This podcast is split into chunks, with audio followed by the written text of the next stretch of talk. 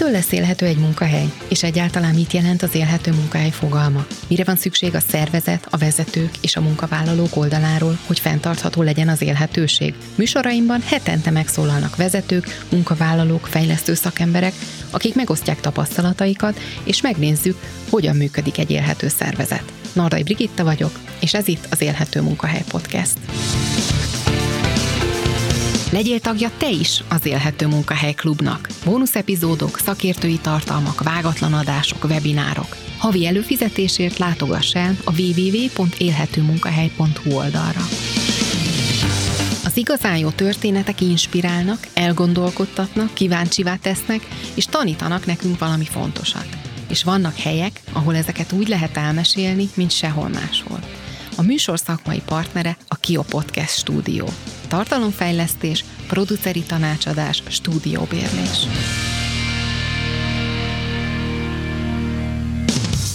Köszöntelek, kedves hallgatói, Nardai Brigitta vagyok, és ez itt az Élhető Munkahely Podcast, egy teljesen rendhagyó kiadása, mert hogy a mai napon és a következő néhány adásban a munkavilágának emberi oldalát az Akilon Kft-nél fogjuk majd megnézni. Tehát, mint említettem, ez egy rendhagyó adássorozat, ahol egy olyan céget, szervezetet és a benne dolgozó embereket szeretném megmutatni, akik számomra is igazán példamutató értékeket képviselnek, és ezek mentén támogatják a cégeket a mindennapokban. Ugye, aki hallgatja rendszeresen a műsoromat, Toldi Zsuzsanna neve már ismerős lesz, ővele is fogok majd még egyszer beszélgetni, de itt most nem csak vele, hanem a cég többi tagjával is, és nem csak őróluk, hanem magáról a TIL szemléletről, a TIL működésről is fogunk majd még beszélni. Mai vendégem Herzog Szörényi Anikó. Szia Anikó, köszöntelek a műsorban. Szia Brigi, köszönöm a meghívást. Ugye te vagy a cég ügyvezetője, mit kell tudni rólad, mióta vagy a csapat tagja, és milyen minőségben, mi a hozzáadott értéked, illetve mi a te történeted, honnan jöttél?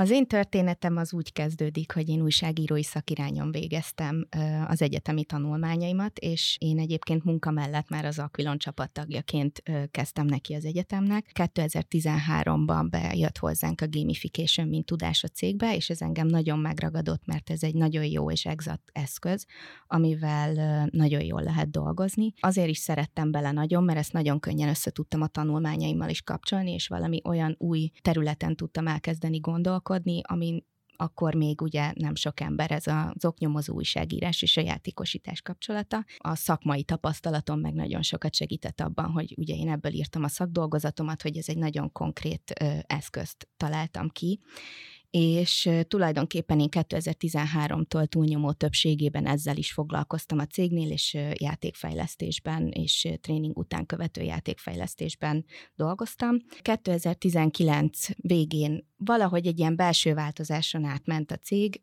és akkor ültünk le Zsuzsával beszélgetni, hogy kéne venni egy új mély levegőt, és hogy akkor találjuk ki, hogy mi legyen az a nagyon erős irány, amiben elindulunk. És ugye mi már 2016 óta a TIL könyvvel dolgozunk is, foglalkozunk is, és, és akkor született meg az a döntés, hogy innentől kezdve ez az irány, csupa nagybetűvel, és hogy így TIL-szerűen szeretnénk abszolút működni, és most már nem csak ilyen eszközszinten, hanem így unblock teljességében ezt a TIL szemléletet szeretnénk élni is, illetve kifelé is adni, és akkor igazából akkor született meg az a döntés, hogy én átveszem ezt az ügyvezetői szerepkört, ami igazából az én számomra inkább ezeknek az administratív feladatoknak az összefogása az egyik oldalon, illetve én mindig is nagyon fontosnak tartottam azt, hogy a közösségben jó hangulat legyen, és hogy a kollégák jó, jóban legyenek egymással, hogy, hogy bizalomban is nagyon őszintén tudjunk együtt dolgozni,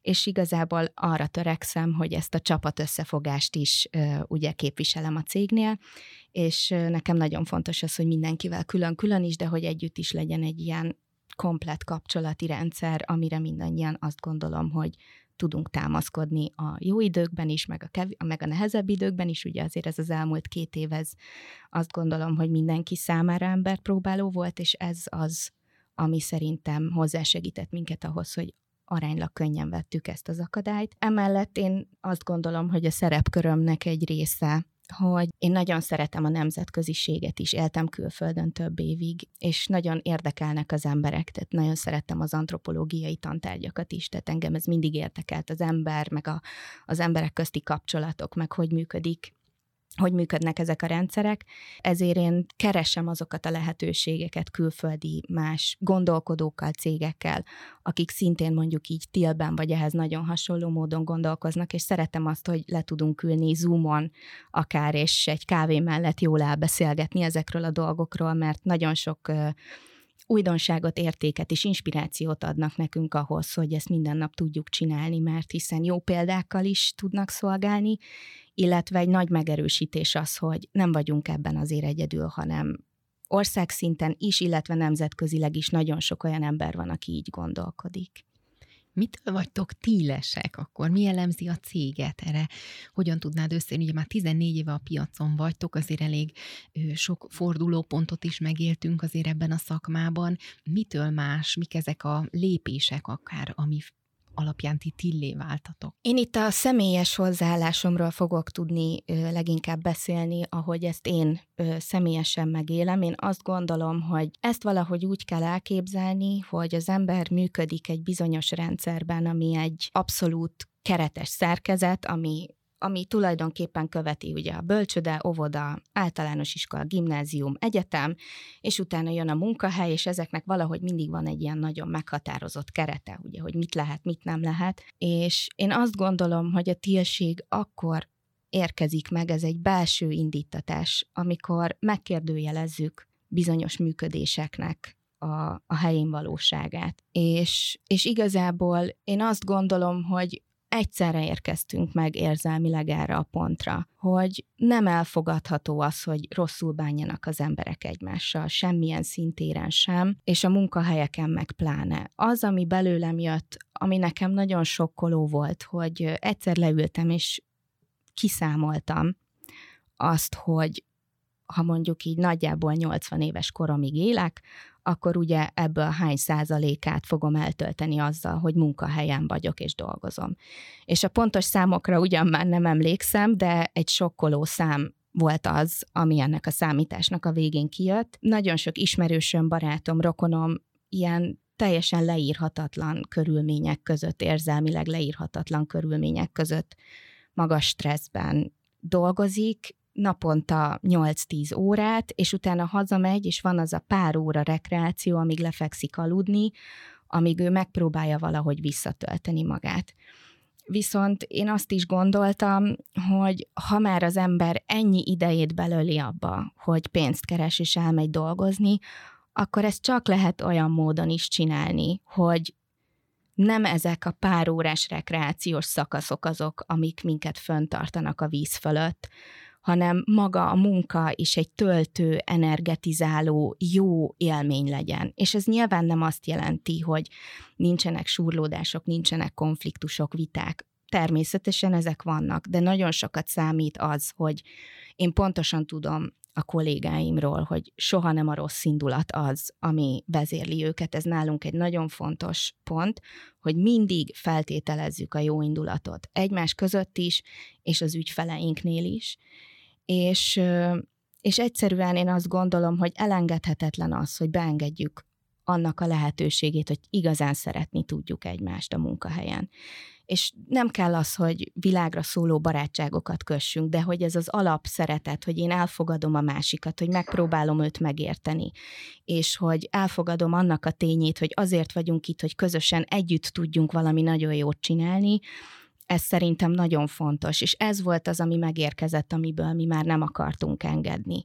Nem akartunk visszamenni játszmákba, nem akartunk visszamenni ilyen a fű alatt megbúvó konfliktusokba, amik sosem kerülnek felszínre, mindig abba az irányba megyünk, ha valami nem oké, akkor azonnal és ott helyben rendezzük ezeket a dolgokat, mert így nem gyülemlik föl ez a frusztráció, meg ez a feszültség, ami ugye tovább roncsolja a kapcsolatainkat Azt gondolom, hogy nagyon érett a gondolkodásod e kapcsán, de ugye ez az, amikor találkozik az életében valaki egy-egy szemlélettel, vagy hozzáadott értéke egy könyvvel, ami mondjuk sorsfordító, vagy megváltoztatja a szemléletét, de azért én nagyon erősen hiszek abba, hogy meghatároz minket az is, hogy mit hozunk a családból.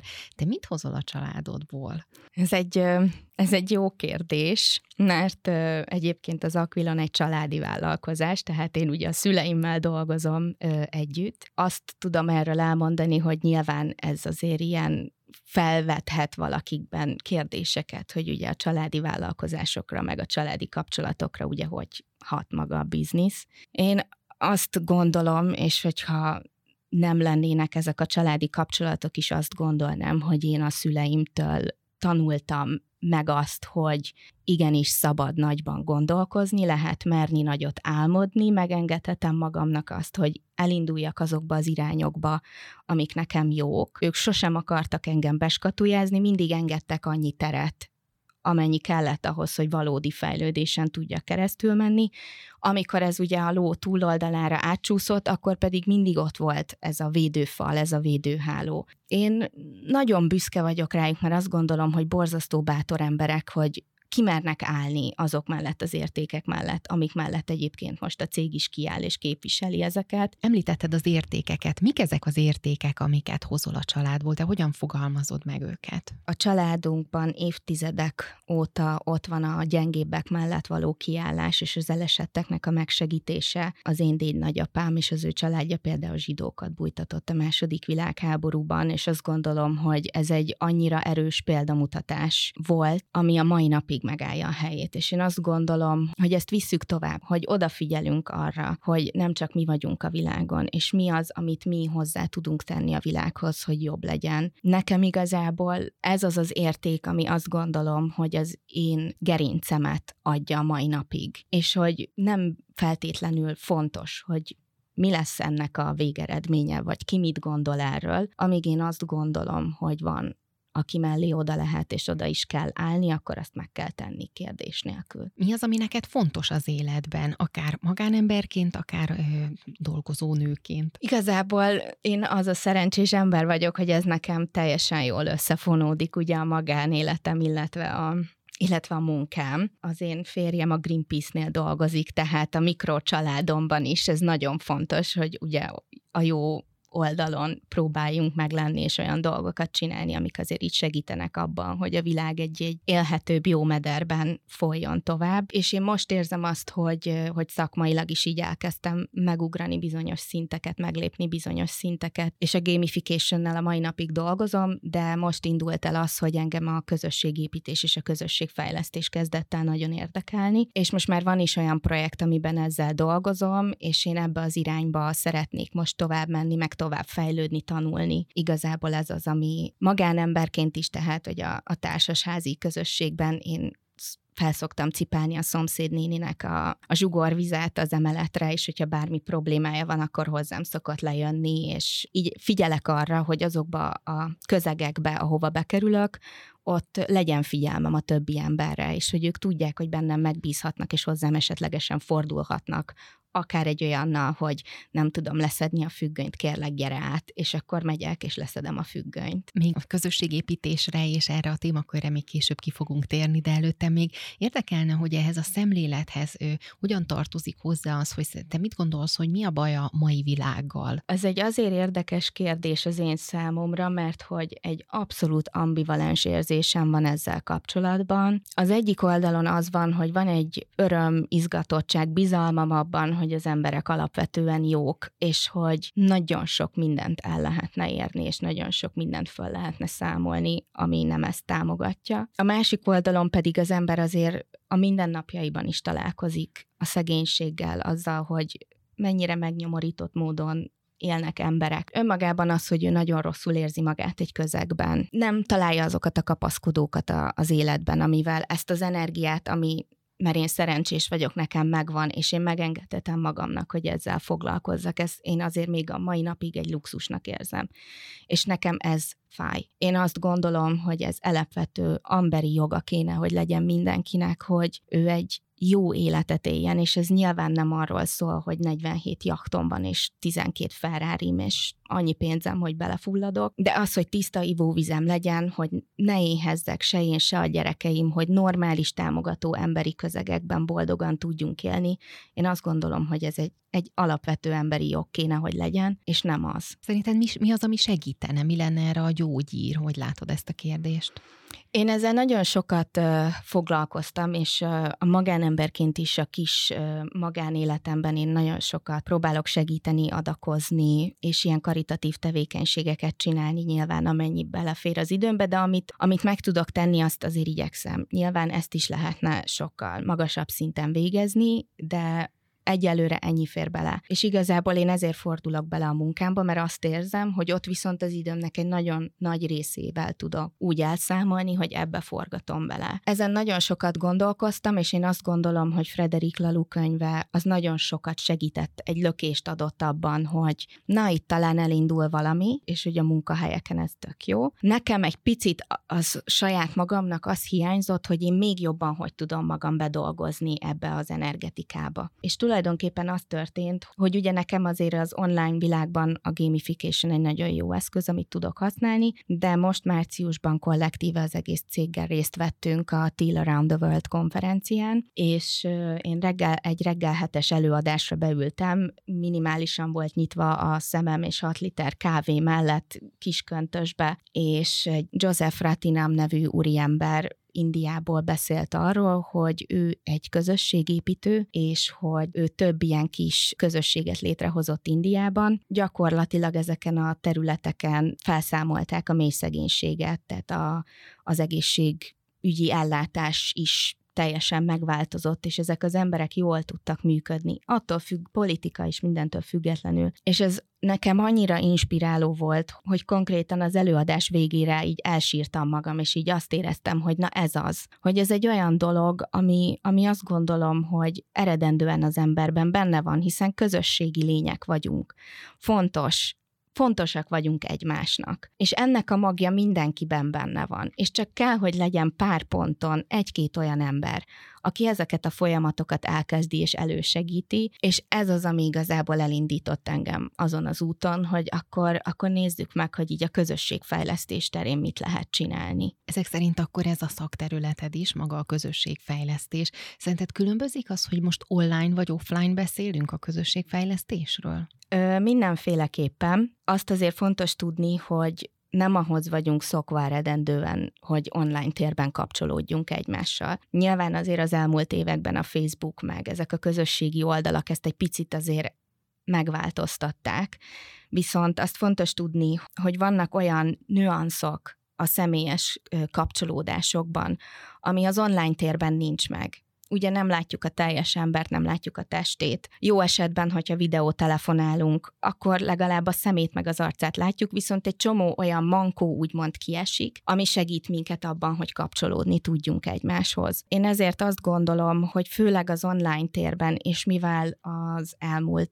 másfél év főleg felerősítette azt, hogy nagyon sok az online interakció, és, és nagyon sokan építkeznek az online közösségekre, fontos, hogy behozzunk olyan elemeket, embereket, amik ha nem is tudják száz százalékban kiváltani ezeket a személyes kapcsolódási pontokat, de nagyon sokat segítenek abban, hogy sokkal jobban tudjunk kapcsolódni egymáshoz. Én azt gondolom, hogy igen, nagy különbség van, és azt is gondolom, hogy az nagyon-nagyon jó lesz, hogyha a világ megint eljut arra a szintre, hogy személyesen is együtt legyünk, de addig is, és a jövőben is én azon fogok gondolkozni, hogy az online térben is megszülethessenek erős kapcsolódások, és hogy az emberek kapjanak olyan bizalmi tereket, ahol tudnak alkotni. Ha már a kapcsolódást ennyiszer említetted, te hogyan kapcsolódsz, hogyan lehet jól kapcsolódni, vagy egyáltalán hogyan lehet definiálni, vagy detektálni azt, hogy mit jelent maga a kapcsolódás? Én ebből a szempontból egy nagyon szélsőséges ember vagyok, én nagyon hamar eldöntöm valakiről, hogy én vele tudok-e szimpatizálni annyira,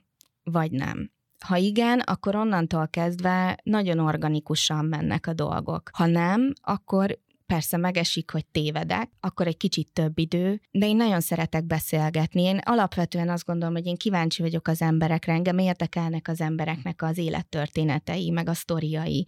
Én így a, a családi hagyományból is ezeket szeretem a legjobban, hogy én őrzöm még a 30-as évekig visszamenőleg jelenleg a családi levelezéseket, és hogy igazából ezek a történetek, amik engem megfognak, és én ezeknek az útján tudok kapcsolódni, de azt gondolom, hogy ezzel nem vagyok egyedül. Kapcsolódásnak nagyon fontos eleme az, hogy egyrészt legyen egy hovatartozás érzésem, vagy egy összetartozás érzésem a másikkal. És hogyha az ember meg tudja találni azokat a közös pontokat, hogy ú, neked is lufi volt a jeled az oviban, ezek, ezek olyan dolgok azok, amik közel hoznak minket egymáshoz. Mindez, amiről beszélsz, ezek mind olyan emberi értékek, vagy viszonyulások, egy attitűd, egy hozzáállást feltételez számomra. Hogyan lehet mindezt átvinni akkor akkor egy szervezetfejlesztési projektben, hogyha egy picit így a szakmára is át tudunk térni. Közösségépítésnek valójában az a legfontosabb eleme, és ezt több platformon is csináljuk, szervezetfejlesztőként a cégnél, hogy meg kell teremteni azt a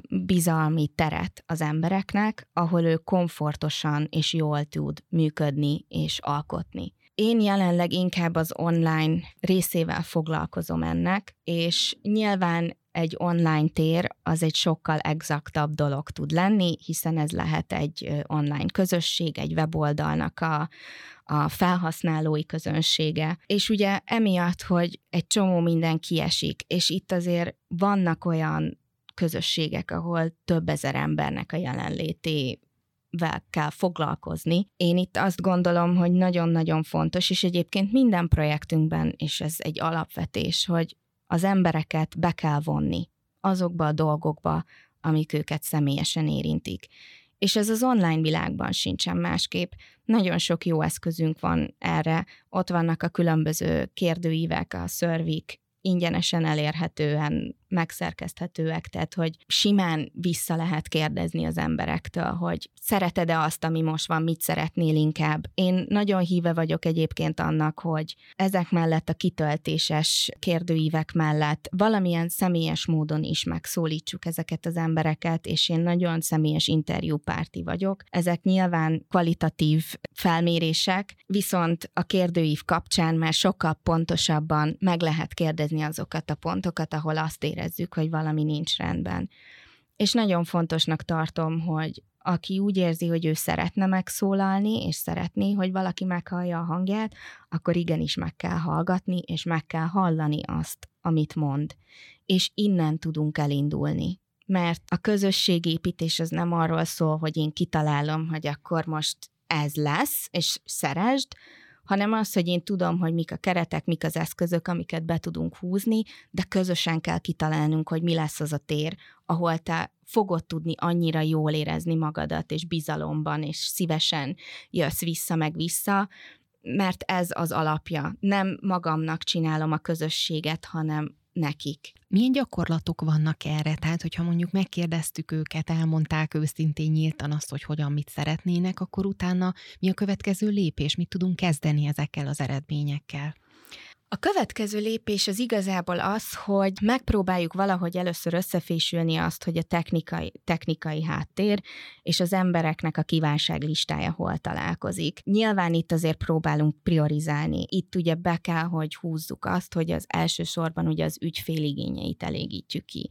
Egy ilyen projektnél én azt gondolom, hogy egyrészt ügyfelünk a megbízó, aki ugye adja a kereteket, itt általában technikai, illetve financiális keretek ö, szoktak lenni, illetve megbízó majd az a közösség is, aki ezt a, a produktot a végén használni fogja. És az, hogy ezeket így összefonjuk finoman, hogy tudjuk, hogy hol vannak azok a pontok, ahol őket össze lehet kötni, hogy senkinek az érdekei ne sérüljenek, hogy mindenki komfortos legyen ezekkel a megoldásokkal. Nagyon sok szempontot figyelembe kell venni, nagyon sokat kell beszélgetni, nagyon sokat kell egyeztetni. És amikor kialakult a fejünkben, hogy hol van az, ameddig a takarónk ér egy adott projekten belül, akkor onnantól kezdve ennek megfelelően húzzuk be azokat a játékosítási eszközöket, amik azt gondoljuk, hogy a megbízói, illetve az ő ügyfélkörének is megfelelő megoldást fog tudni hozni. Nagyon sokszor van az, hogy valaki mondjuk azt gondolja, hogy attól lesz jó egy gamification egy közösségben, vagy egy, egy ilyen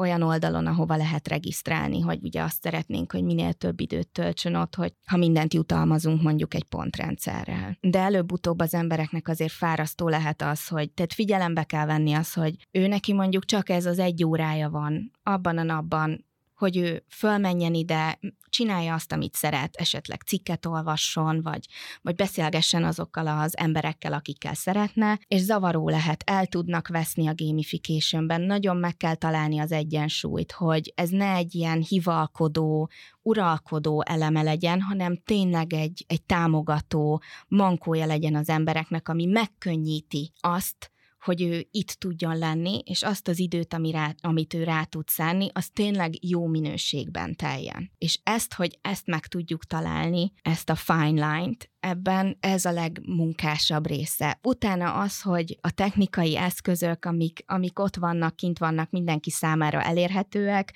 onnantól kezdve őket ilyen puzzle-szerűen összerakni már, az nem a munkának a nagyobbik része. Inkább ez a finom hangolás, amiben én azt gondolom, hogy ott van a kulcs. Abból is látszódik, hogy megtaláltad a saját témakörödet, hogy amikor erről beszélsz, akkor teljes ilyen csillogás van a szemedben. Ezt persze a hallgatók nem látják, de ez azért itt teljesen átjött, azt gondolom a válasz válaszokból. Mondasz erre egy példát, hogy hogyan lehet játékosan közösséget fejleszteni? Hogy hogyan tudjuk közelebb hozni egy picit a hallgatókhoz, hogyan, hogyan képzeljék el ezt az egész játékosítási folyamatot? Én nekem most egy olyan megvilágosodásom volt egyébként így a közösség építésen való gondolkodásban, hogy nekem, ami ugye első körben kérdés volt az, hogy, hogy vannak olyan közösségek, ahova hívnak minket, ahol ott van több száz akár több ezer ember. Viszont közös nevezőre hozni ennyi embert, ugye azért mi mind különbözünk, lehet, hogy bizonyos dolgokban egyetértünk, meg vannak bizonyos dolgok, amik ugyanúgy érdekelnek bennünket, de azért az, hogy egy ekkora közösséget úgymond így egy tégelyből irányítgatni, vagy próbálni őket valahogy így elirányítani, hogy akkor ő megtalálja, és, és jól érezze magát, és érezze azt, hogy akkor ő most itt kapcsolódik, meg van rajta kívül még x száz vagy x ezer ember, akivel ő így tud egyről a kettőre jutni, hogyha szeretne. Ott egy picit megijedtem, hogy na, akkor ilyenkor mi van. És igazából nekem itt vissza szeretnék reflektálni, ez az előadás Joseph Ratinamtól nagyon sokat segített, és akkor fölgyulladt a kis lámpa a fejembe, hogy kis közösségekre kell őket osztani. És akkor jött az a gondolatom, hogy megnéztem, hogy mik lettek a kutatásoknak az eredményei, hogy mit mondtak el az emberek. És nagyon világosan megmondták, hogy ő miért van itt. És onnantól kezdve kiderült, hogy három fő témára bontva, három kisebb ilyen alközösséget létrehozva lehet őket behozni ezekbe a kisebb közösségekbe, ahol ő már nem érzi azt, hogy úristen, itt annyi minden van, és akkor nekem nagyon ki kell válogatnom, vagy odafigyelnem, hogy akkor ezt a tartalmat így összeszedegessem magamnak. Nem, akkor van egy közösség, ahol csak ezzel foglalkoztok, és neked csak oda kell menni,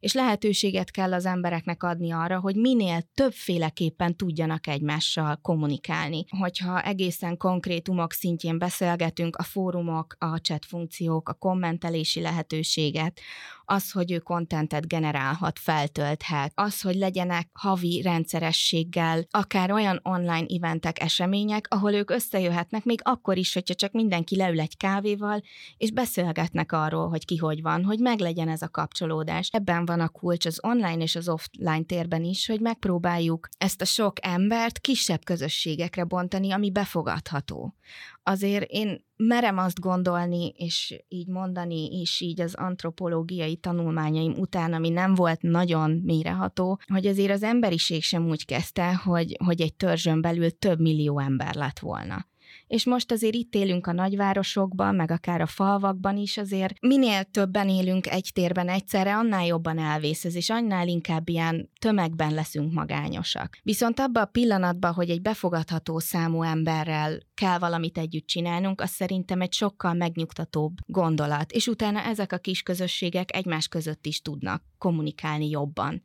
hiszen ott már, minthogyha egy földrészen több törzs között ugye beindul a kereskedelem. Tehát, hogy én ezt nagyjából így tudom elképzelni. Itt azért ez feltételez egyfajta nyitottságot a, akár dolgozók, munkavállalók részéről is, vagy a kollégák részéről, hogy oké, okay, most megmondhatom a véleményem, beletehetem? Milyen időbeli kifutása van ezeknek a fejlesztési projekteknek, hogy egyrészt onnantól kezdve, hogy akkor ő most bizalommal megpróbáljon megnyilatkozni, és el is induljon maga a fejlesztésnek az a, az a hatványozó hatása, amiben ő utána már ő, akár produktívabb, jobban érzi magát, szerethetőbb vagy élhetőbb számára a munkahely. Én azt gondolom, hogy tulajdonképpen közössége és környezete is tudja válogatni. Én nem gondolom, hogy itt nagyon lehetne egy exakt számot mondani, akár hónapokba vagy hetekbe, konkrétan megmondani, hogy ez mennyi időt vesz igénybe. Ebből a szempontból is azért az online némi hátrányjal indul. Ha már alapból van egy olyan közösség, hiszen a munkahelyem is egy közösség, de ismerem a Felit, a Lacit meg a Jucit, hiszen évek, hónapok óta minden nap láttuk egymást, együtt kávéztunk, tehát azért ott már van egy sokkal stabilabb alap, amire lehet építeni, és azt gondolom, hogy ott gyorsabb. Az online világban azért többségében olyan emberekről beszéltünk, akik életükben nem találkoztak. Nagyon sokszor ezek a közösségek nemzetköziek, tehát ott azért kulturális különbségek is vannak, hogy oké, okay, oké, okay, de azért ez a mi országunkban egy kicsit máshogy van, vagy mást hozunk magunkkal. Ha valaki online közösség építésbe vagy fejlesztésbe kezd, számolni kell azzal, hogy igenis bele kell rakni a munkát és az időt abba, hogy mozgatórugóként működjünk, és próbáljuk fenntartani az embereknek az érdeklődését, miközben azért teret is adunk nekik arra, hogy ők ugye megvalósítsák azt, amit szeretnének. Én azért azt gondolom, hogy, hogy legalább egy három-négy hónap, fél évvel számolni kell, mire az emberek megszokják.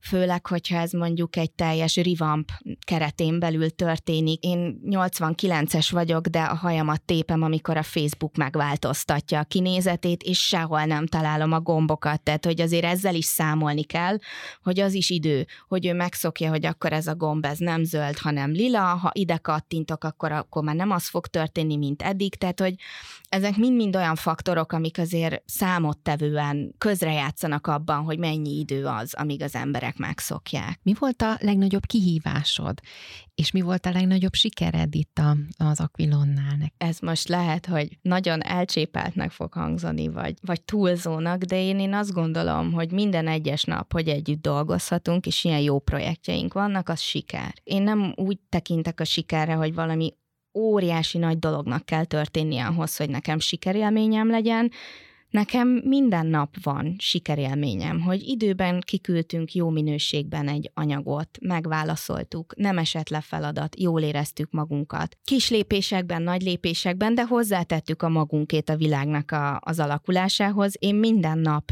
élek meg sikert. Nyilván ez nem azt jelenti, hogy nincsenek olyan napjaim, amikor én is egy kicsit le vagyok engedve, viszont nekem egy nagyon nagy biztonságot az, hogy én nem egyedül dolgozom, hanem csapatban. És megengedhetem magamnak azt, hogy most én legyek az, aki fáradt, vagy én legyek az, aki most motivációját elvesztette, és, és rossz kedvem van. Nyilván ezt nem projektálom ki a kollégákra, de engem az tölt, hogy erre az a válasz, hogy jó, most akkor neked van egy ilyen napod, akkor mondd, hogy mit csináljunk mi, és akkor addig ezeket a feladatokat segítjük, hogyha ha kreatív munka van, akkor addig-addig beszélgetünk, amíg belém is így visszatér a lélek, és akkor így tudunk tovább menni. Én kihívásnak igazából én megoldandó helyzeteket látok, és próbálom ebben az örömöt keresni tudatosan. És nyilván ez nem mindig sikerül. De én nagyon próbálok magánemberként is, és a munkámban is elhatárolódni, vagy igyekszem, nyilván nem mindig sikerül, hogy ne a problémát lássam, hanem a feladatot lássam. És egyik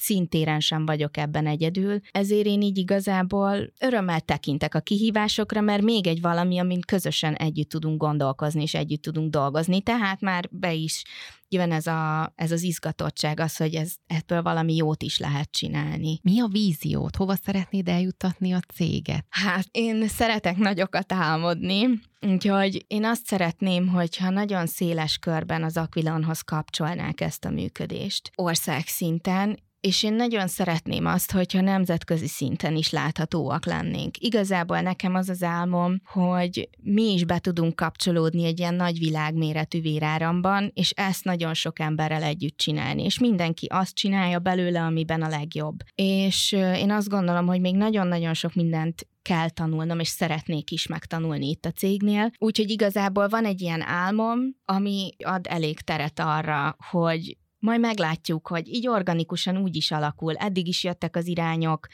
eddig is volt mit tanulnom, eddig is találtam azokat a pontokat, ahol, amiben én erős vagyok, és ezeket szeretem is használni, ez egy életem végéig tartó folyamat lesz, és csak ezt a keretet adtam meg, hogy nemzetközileg is, is itthon is abszolút bekapcsolódjunk ebbe, és mi legyünk azok, akik, akikhez ezt kapcsolják. Az abszolút átjön, hogy az önmagadba vetett és ebbe a módszertamba vetett hit, ez, ez szerintem mindenki világosan hallja. Hogyan lehet mégis ebben, ezen az úton elindulni, ha valaki szeretne hasonlóan gondolkodni, vagy a szemléletét megváltoztatni, és ebbe az irányba változni, akkor mit javasolnál neki, hogy hol kezdje? Hát én javasolnám, hogy kezdje ott, ahol mi, és olvassa el Frederik Lalunak valamelyik könyvét. Ugye most már 2021-től az illusztrált kiadást is lehet kapni, ami szerintem baromi könnyen olvasható, és ráadásul nagyon élvezetes is olvasni. Én azt tudom tanácsolni, hogy, hogy olvassa el, vagy olvasson